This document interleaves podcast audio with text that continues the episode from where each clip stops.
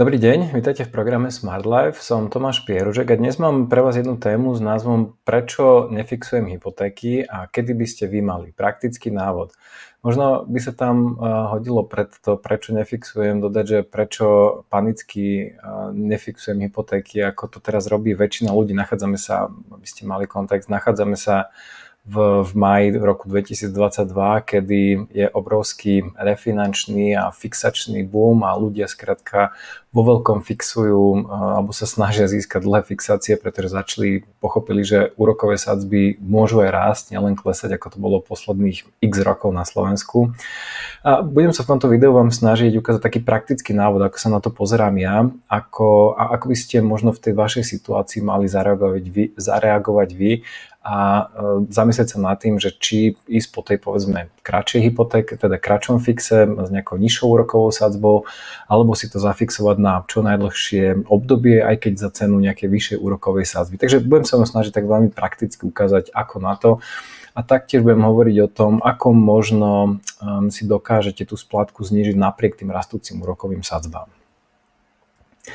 O čom budem teda hovoriť? Budem, um, najprv vám ukážem alebo poviem ten môj prístup, alebo ako sa na to ja pozerám a vysvetlím, že prečo um, si ja momentálne nefixujem sadzby na hypotékach, ani nebol som v žiadnej z mojich bank, kde mám hypotéku, nežiadal som o nejaký reštart um, úrokových sadzieb, ani som nežiadal nejaké fixácie na dlhšie obdobia a vysvetlím vám, že, alebo ukážem vám, že prečo, uh, prečo som to neurobil doteraz.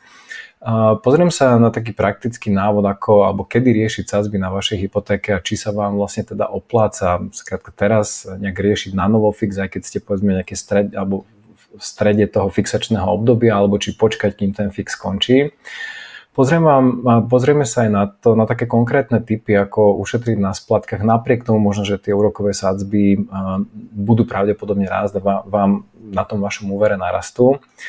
A E, celým ako, akoby takým tým, tým podtónom alebo podtextom toho všetkého, o čom budem hovoriť, je tá zásadná otázka, že či dlhý alebo krátky fix. To znamená, že či si zobrať krátky fix a ísť po tej najnižšej úrokovej sadzbe, alebo či skrátka ísť do toho dlhého fixu aj za cenu toho, že budete platiť e, vyššiu úrokovú sadzbu, ale ako budete mať istotu na dlhšie obdobie. A popri tom um, budem hovoriť aj o jednej téme, ktorá je určite na, na samostatné video, ktorú musíte chápať, keď sa rozhodujete, že do čo momentálne investovať, respektíve či si fixovať na krátke alebo dlhé obdobie a keď sa pozriete, že kde vlastne by ste mali investovať a sú to, a síce to sú úverové cykly v ekonomike. Je to absolútne zásadná téma, tak ako tie cykly nehnuteľností um, sú, sú také, že veľmi k- relatívne krátke cykly tieto dlhodobé úverové cykly to sú cykly, ktoré idú ekonomikami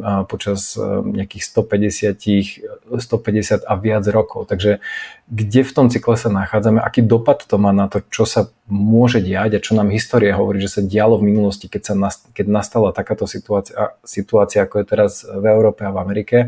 Um, o tom začnem hovoriť ale um, ako hovorím, to si pravdepodobne nechám ako taký úplne detailný pohľad na to, že čo to znamená a, a kam to vlastne celé smeruje um, na samostatné video. No a potom sa to budem snažiť nejak zhrnúť celé toto video. Dobre, uh, tá moja odpoveď na, a respektíve tá odpoveď na otázku, že prečo si nefixujem sadzby je veľmi jednoduché. Ja už totiž väčšinu úverov mám na dlhých fixoch.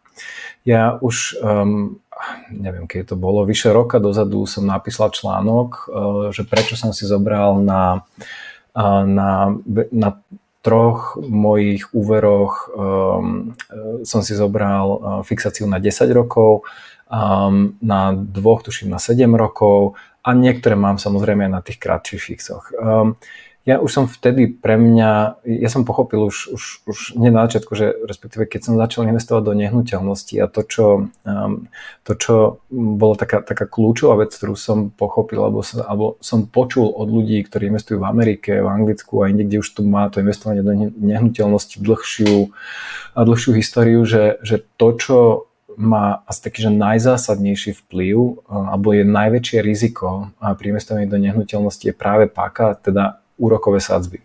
Pretože ak narastú úrokové sadzby a k tomu nenarastú adekvátne nájmy, tak ten prenajímateľ má obrovský problém. Popri asi tomu riziku, že, že, že nejaký nájomník um, skrátka sa nechce vysť alebo nejakého problémového nájomníka, je z môjho pohľadu práve uh, toto riziko rastu úrokových je úplne zásadné riziko pre každého človeka, kto investuje do nehnuteľnosti. Ak máte tých nehnuteľností viacej a tú, tú páku máte už výraznú, potom toto je jedno z top rizik, ktoré si musíte ošetriť. Preto ja som už, už viac ako rok dozadu keď boli tie sadzby na 10 rokov, akože veľmi, veľmi zaujímavé. Si skrátka väčšinu zafixoval na 10 rokov, respektíve 7 rokov um, a s časťou tých úverov sa ešte trošku hrám.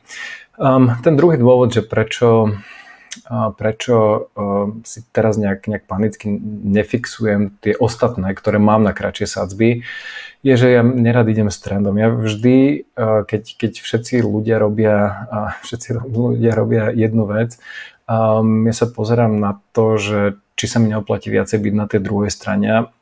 Ten dôvod, že prečo, a teraz berte to čisto ako môj súkromný, neprofesionálny, pravdepodobne nesprávny, uh, nesprávne predpovedanie budúcnosti, respektíve 50 na 50, že či to, čo vám budem hovoriť, je pravda, ale v tých úverových cykloch na konci tohto, na konci tej, tohto videa, o ktorých budem hovoriť, uh, mi ho, mňa presvedčujú o tom, že, um, že to až tak možno, že, že možno až takú paniku robiť netreba. Ale ako hovorím, berte to ako moje veštenie z kryštálovej gule.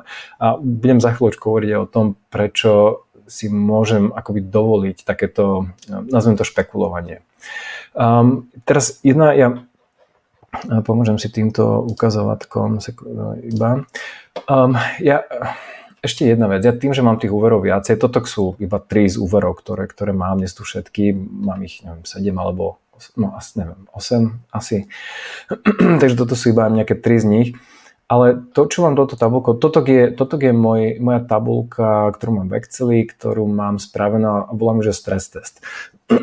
Pardon. Volám že stres test. To znamená, je to, mám tam nahodené všetky, všetky moje úvery, ktoré mám. Uh, tutok je výška úveru, uh, fix, to znamená, že aký dlhý fix. Um, tutok mám začiatok uh, fixu, koniec fixu, um, úrok, ktorý aktuálne mám, um, splatnosť, uh, súčasná splátka, to znamená súčasná výška splátky toho úveru, ktorú mám.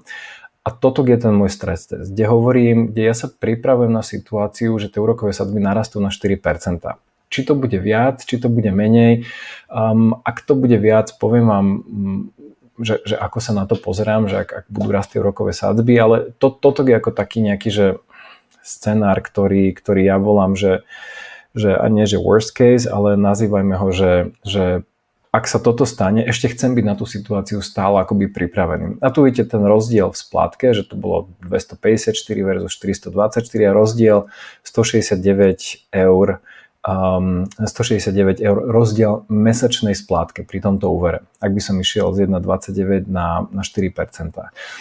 Um, to podstatné, ale čo týmto chcem povedať, nie je to, že, že, že ako to mám zafixované, ako to stres testujem, ale to, že mne každý rok končí iba jeden fix. To znamená, že ja mám tie rôzne fixácie tých všetkých úverov nastavené tak, aby mi v jednom roku nikdy nekončili dva fixy a nedostal som sa do situácie, že mi v jeden rok uh, narastú akoby tie úrokové splátky alebo tie splátky tých úverov pardon, o viac ako povedzme v tomto prípade maximálne 169 eur.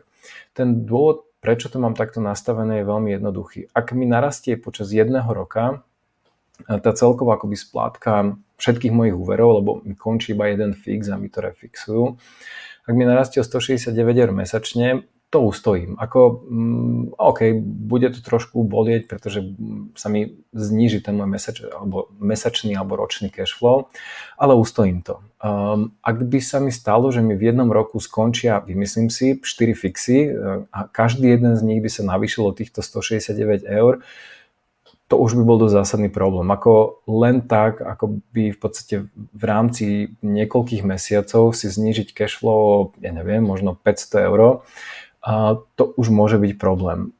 Preto tá moja snaha je skrátka mať čo najdlhšie fixy a ak mi končí fix, aby to bolo iba v jednom roku.